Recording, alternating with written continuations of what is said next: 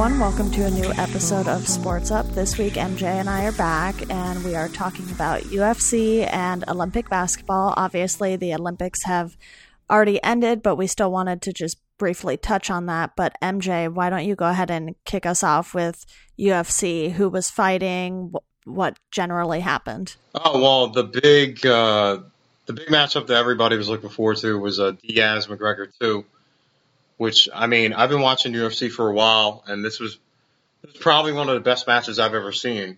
Everybody didn't really know what to expect because I mean, McGregor fought, McGregor Diaz won.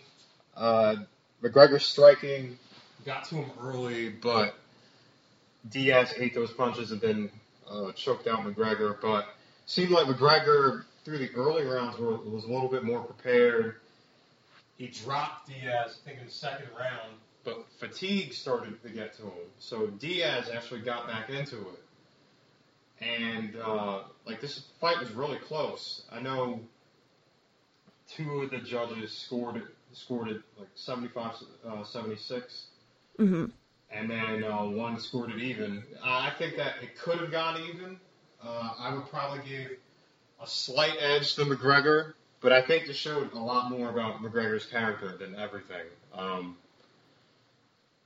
I know like his fight with Aldo ended in like 19 seconds or something crazy like that. Yeah. And he's kind of known as a knockout artist, but he actually went the distance and, you know, took some punishment, gave out some punishment, and there's this is a new element to McGregor that I think a lot of people will appreciate. I don't think that he should fight at 175 anymore. I think he should go back down to 155. And I think that's where eventually they're going to fight. They're going to fight a rubber match. It's going to happen but I think they're both they're going to fight at 155, and I think McGregor's going to fare a little bit better. Yeah, I mean, because he's just more comfortable, you know, not carrying weight and, and whatnot, and at, at his own weight. Yeah, that's a pretty big difference there for someone to go from 155 up to 175 just for, you know, this fight. And now he's going to have to work to get back down to what he's usually at, which that might be easier, possibly, instead of, you know, trying to put all that weight on and be sure you hit the right weight. But personally, I don't really watch UFC, but I did see, you know, some articles and some highlights from the fight. And it definitely looked like it was one of the better fights UFC has had in a while. And there wasn't any of this, you know, someone didn't pass a drug test and this and that. There wasn't as much drama, I feel like, as the last UFC fight. So I feel like this one ran a lot more smoothly as well. Would you agree with that? Well, yeah, because I mean, if you looked at, you know, the lat what two, UFC 200, Brock got popped for a test, and and uh, Bones Jones got popped for a test. Well, Brock got popped after, but Bones Jones got popped to where yeah, Anderson Silva had to fill in for him. But uh, yeah, everybody was looking forward to this. I mean, of course, because you have Conor McGregor who's arguably he's the biggest draw in the UFC, and Nate Diaz, who we had to avenge the loss, and he did. I think going forward, I think Conor is going to have to defend his belt, and I would say that he would have to. I want to see him and Aldo again. Um, I know he said, "Well, I've already beaten him. He already knocked him out." It's true, but I think that, I mean, it took how many? It took almost nine, ten years for Aldo to lose, and right. um, I, I want to see a rematch. I think everybody wants to see a rematch of them two at 155. I think that's going to be the next big draw, given that we don't know when Ronda Rousey is going to come back. I think Dana White already came out and said that she's probably not going to make the uh, the New York UFC debut. So, okay. yeah, um, yeah, that's probably going to be the next big draw, but it's probably going to it's going to happen next year. Right. And do you think with a fight like this, you know, McGregor might be more likely to either stay at 175 or maybe kind of go back down to 155 for the next few fights and then go back up again or do you think this was a one-time thing for him? I think it was I think it was a one-time thing. I think that if, if I like McGregor as a fight a fighter, I really do, but I think that if he fights a really pure welterweight. He's how he how he fatigued in rounds three and four. I don't I don't think that he'd be able to last. Right. Um, I think that he now that he proved he proved himself, he beat you know what I mean. He beat Diaz at his weight. I think he should go back down to his comfort zone at 145 or 155. Um, fight, you know, like I said, fight Aldo, fight Eddie Al- Alvarez. I don't. I mean, some people have like these dream scenarios where he fights Cowboy Cerrone. That's not to happen. Uh, I mean, Cow- Cowboy Cerrone's way too big, and I don't really see Conor putting on that that weight or whatnot. But yeah, I think his next fight, yeah, he's got to defend that title, so it's to be yeah at 145. Yeah, and how many fights do you think he has left in him? Do you think he's going to keep doing this for quite a while longer, or do you think, you know, maybe it's a few more and then he calls it quits? I mean, this guy's the big money draw. He's already made millions. He's probably going to make a little bit more money. Right. I would say a few more. I mean, he's UFC career. He's only lost one fight, so like, as long as he doesn't get tagged and whatnot, he should be fine. There's always, you know, if he wants to go that route, you go to WWE and Yeah. uh, do that. You know what I mean? There's always that lingering challenge from Mayweather that he could always do that too. So he has options. I mean, he's a star. So if he go the Ronda Rousey route and uh, you know star movies and whatnot. But I think he's got a few more fights left. Awesome. Well, do you want to go ahead and move on to some Olympic basketball now? Yeah, sure. Awesome. Did you watch both of the gold medal games for the men and women? Uh, I did. I, I, uh, the men. I mean, it, it, it was pretty much what we expected. I mean, they killed Serbia. It was, it was what? Okay, so I was listening to a lot of people talk about, you know, the men's basketball team and whatnot, and uh, it goes back to something that uh, I think either one of the Gasol brothers or Luis Scola said said that they've been playing for about 20 years together, which is hmm. which is which is true. Yeah. USA men's basketball team practice maybe for weeks. Yeah, I think they had like a month leading up to the Olympics where they actually had the team together and everything.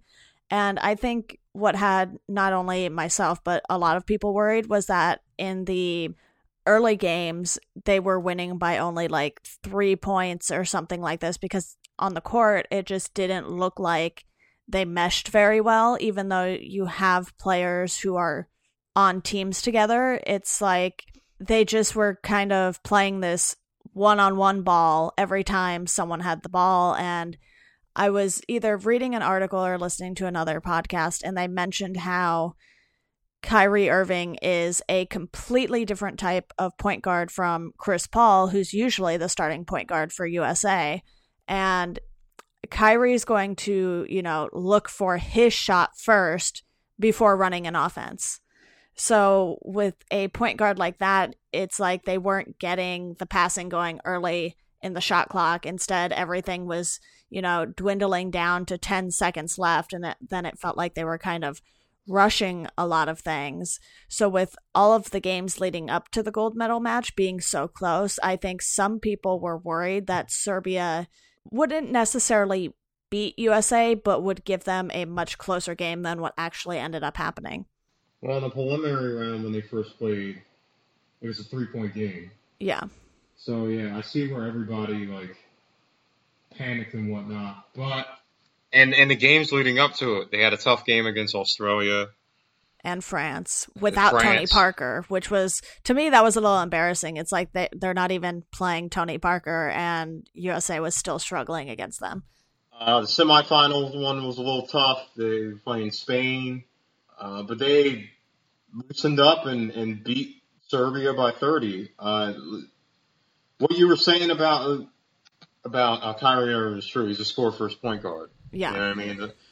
Uh, then you had Klay Thompson, who was cold for a while. Then he came alive in one game, and then Melo, who was he was actually pretty consistent throughout the throughout the entire playoffs. So, um, yeah, everybody just has to take to, take into account uh, that we didn't really have a lot of practice time together. I think uh, the didn't the season just end not too long ago, and then like three players from the Warriors, well now because KD's a Warrior or whatnot, Right. um, had to report. So you know what I mean? Like it's another gold medal. I I, I pretty much figured that that was going to happen, but you also have to take into account that the world is just getting better. Like, you know what I mean? There's a lot Yeah. more NBA players playing throughout the world.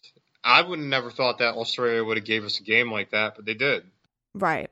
And while I was watching both men and women, I felt like the women kind of just displayed more composure, I would say, throughout their games because even though they had some new players, a lot of the core on the women's team, like Diana Taurasi, Sue Bird, Tamika Catchings, they've played with each other before. They've been on the Olympic team before. So I think that really helps. And, you know, like you mentioned with the men, you had two players from the Warriors coming over and Kevin Durant, who had gone seven games with the Warriors right before the finals. So, you know, those guys were probably very tired, and Draymond Green didn't really get as much playing time as I would have expected, but that might be for a whole different reason. But with the women, it just felt like they were a lot more of a team than just individual players playing for USA. And I know, you know, they're in the middle of the WNBA season. So basically, they stopped the WA, WNBA season to have them go play in the Olympics. And now the WNBA season is getting back on track and everything. So they had like a good mix of younger players with Breanna Stewart and Elena Delle Donne being first time Olympians and those veteran players. With the USA team, I think what Carmelo was the three time Olympian, basically. Yeah. And it's like, th- I felt like they just didn't have the same kind of veteran international ball presence that the women did. And I think that's why the women, you know, excelled so much more and they were beating teams by like, you know, I think their first game they won by like the most points ever in Olympic history and it was like a 57 point difference or something crazy like that. So it was definitely interesting to see the two extremes basically throughout the preliminary round because you had the men with close games and then the women who just kind of blew everyone out of the water basically. I think, uh, like with the women, they had a lot. They didn't have a lot of guards. They had, uh, like I said, they had Brittney Griner, they had El- Elena Delle Donne, Sylvia Fowles, so they had a Sylvia lot Fowles, Breanna Stewart. yeah. Um, they had a lot of tall, like forwards and, and, and centers. yeah. But yeah, it goes back to what you were saying. Uh, like at the guard position, they had Diana Taurasi. Um, they had Lindsay Whalen, uh, Sue Bird. You know what I mean? Sue Bird is is a 35 year old vet. You know, Maya Moore. It's it's a good mix of young and young old who that complement each other. Over on the men's side, you had you had Melo, but then you had Harrison Barnes. I mean, he he didn't really play that much, but like I don't know if I yeah, saw him no. play at all, really. yeah, I think he came in. I think he came out at the end of one game. Uh, you had uh, Kyle Lowry, DeAndre Jordan, Boogie. Kyrie Irving, Klay. Yeah, you had yeah Klay Thompson, you had Boogie, uh, DeMar DeRozan, Kevin Durant, Draymond, who didn't really play that much, Jimmy Butler. Yeah, so like it seems on the men's side a little bit, a little bit more of a random assortment of players. Yeah, and I think, you know, that's partially because Steph didn't go, LeBron didn't go, you didn't have guys like Dwyane Wade. Wade. and you had a lot of players who just opted out, whether that was because they were worried about, you know, like the Zika virus or they were just tired and wanted to have the summer to themselves. Either way, it's like, I think with the men, they need to find maybe some younger guys, maybe get Karl-Anthony Towns on the USA team for FIBA the next couple of years and kind of groom some of these younger players to stick with it like Carmelo has. And then you can get a core group of maybe, you know, five to eight players who stay the same for the next two Olympics and then, you know, start rotating in more of the younger guys who are have it who have that star potential basically and I think that could really help improve the system the Olympics has overall for the men's side. Well, like two two players and and just like looking at the men's roster, mm-hmm. uh, Kyrie Irving and Klay Thompson. Yeah. Kyrie Irving, like I said, is a, a score first point guard. He's he's not really that too much of a passer. Klay Thompson likes to come off screens. He likes to catch the ball and shoot. Yeah. You got you got two people who are uh who are oil and water basically. You know what I mean? Like usually Steph kind of feeds the ball to Klay when he's coming off those screens. Kyrie's going to look to shoot. He's going to look to score. So right. I think that's where, uh, yeah, I think that's where you had a little bit of discord, but uh, but they got it together at the end. You know what yeah. I mean? Like, uh, as in like the women. I mean, it's just there's not there's talent. Everybody's extremely talented. Yeah. And I think Diana Taurasi broke the uh, three point record in one of the, one of the games and stuff like that. Right. But there, but anybody could go off. You know what I mean? Like one night it could be Elena Delle Donne. Another night it could be Maya Moore. Another night it could be you know Brittney Griner or what whatnot. You know what I mean? And it helps. I think the UConn, yeah, yeah, uh, and uh, the Geno Auriemma thing helps too. Uh, but yeah, I think I think about five or six of the players had gone to UConn. So then, you know, when you have a third or half of your roster who's already familiar with the coach, that makes things a lot easier because the way UConn dominates for the women in college basketball, it makes it easy to see why this women's team did so well together. Yeah, they just kind of follow the lead. Uh, what do you think about? I think there was some controversy uh, that they don't think that, college, that college coaches should coach one USA basketball team and that's it. I mean, I know Pop is taking over for Coach K, but I kind of really always liked Coach K as the guy for the men's team because I think he is really good at kind of putting all of these different personalities together and getting them to work together, which I think we really saw in the gold medal game. So I think it shouldn't really matter. Like, if someone is willing to coach for two, three, four Olympics in a row, I don't really see a problem with that. Although, with, you know, the women's team, it would be great to see one of the women as a head coach because I think one of the assistant coaches, she coaches a WNBA team. So I think for the women, it's probably more of a topic of conversation since Geno Auriemma's the coach.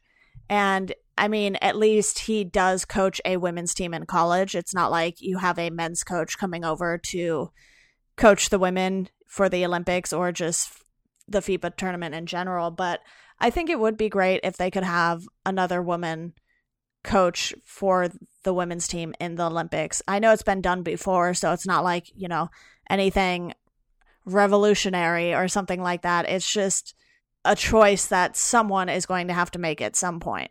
Because the argument here is that uh, Mike Krzyzewski, um, coaching the Olympics is a recruiting edge. That because he does it, he's inclined to get better recruits. Uh, I don't know if that is necessarily true, uh, but I mean, I'm not sure. Is is the are you chosen the coach of the Olympics or is it volunteer based? I think you're asked, and then if you say yes, because I I forget which podcast I was listening to because as you know I listen to so many, but they were talking about how Pop was offered the position to you know kind of su- succeed Coach K once he's gone, and he took some time to think about it. So basically, you're asked by whoever is running it. I think for the men, it's like Jerry Colangelo is kind of the GM yeah. or whatever you want to call it for the Olympics. So I think basically he asks the coaches if it's something they're interested in doing. And if it's also him for the women, that I don't know. But it's definitely a offered position. I don't think you can just say, "Hey, I would like to coach the Olympics." And you know, if you're someone with a not so great NBA or college or WNBA record, you're not going to get an offer most likely. Okay. To me personally, I don't think it I don't think that uh it gives a recruiting edge. I think I don't get how it would because it's like he's coaching guys who already went to college and it's the Olympics. It's not like you have college players or high school kids going into college still playing in the Olympics like they did before when it was all amateur players, not professional basketball players. It's like, listen, if if I'm going to Duke, I'm going to Duke. You know what right. I mean? Like Coach K's resume is going to be enough for me to even choose to go to Duke. So I don't get, I didn't get like the whole like criticism as oh well he's coached multiple teams you should step aside because it's an unfair advantage. I I don't I don't see it that way, but right. I mean maybe somebody else does. Yeah. But like I said, like it's Coach K. Um, all you have to do is name drop, and you're like, well, where do I sign? You know what I mean? It's not. It's Coach K. You know. Just count how many NBA players went to Duke. you know that's well, good enough. I well, I don't know. See now, people might refute that and see how many were actually successful, but um, yeah, I national championships. Anybody like you right. know what I mean? Like yeah, it, I, I don't think they're just going to look at you know the, the, three Olympic titles. I I don't know. I, I didn't get it. Um, Pop is is coaching. That should be funny to me. Yeah. Just because it's Pop, but mm-hmm. Yeah, I'm glad that he won. Not just saying as a Duke fan, but um, I'm glad that he won three. I'm, I'm glad him and Melo, like you know, rode off into the sunset winning the gold medal. yeah, definitely. Well, I think that about covers it for today. We want to thank you guys, as always, for listening, and we hope you enjoy the rest of your day. All right. See you guys.